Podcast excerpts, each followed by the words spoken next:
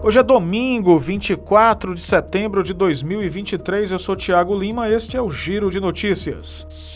Com o calor excessivo, o risco de desidratação em idosos pode aumentar e causar confusão mental, agitação, prostração, tonturas e quedas, além dos efeitos na pele, como maior flacidez ou aparência ressecada, e nas mucosas, que também ressecam e podem ficar descoradas. Em alguns casos, o idoso pode precisar de hidratação intravenosa. Por isso, a orientação para as pessoas é ficarem atentas a qualquer sintoma de desidratação nesse nesses dias de extremo calor.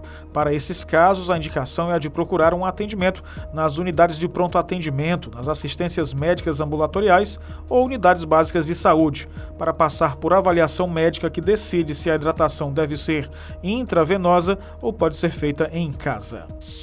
O Conselho Nacional de Justiça abriu um processo disciplinar contra o ex-juiz da Operação Lava Jato e atual senador Sérgio Moro, do Podemos do Paraná.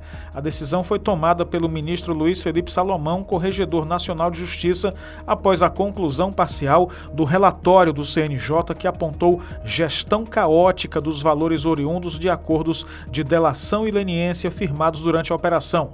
Também foram abertos processos disciplinares contra a juíza Gabriela Hart, que atuou como substituta de Moro na 13ª Vara Federal em Curitiba, e os desembargadores Louraci Flores de Lima, João Pedro Gebran Neto e Marcelo Malucelli, do Tribunal Regional Federal da Quarta Região, sediado em Porto Alegre. O tribunal é a segunda instância da Lava Jato. Segundo o CNJ, o processo vai apurar a suposta violação de dever de transparência de Moro e de Gabriela em decisões que autorizaram repasse de cerca de 2 bilhões de reais oriundos de acordos à Petrobras entre 2015 e 2019.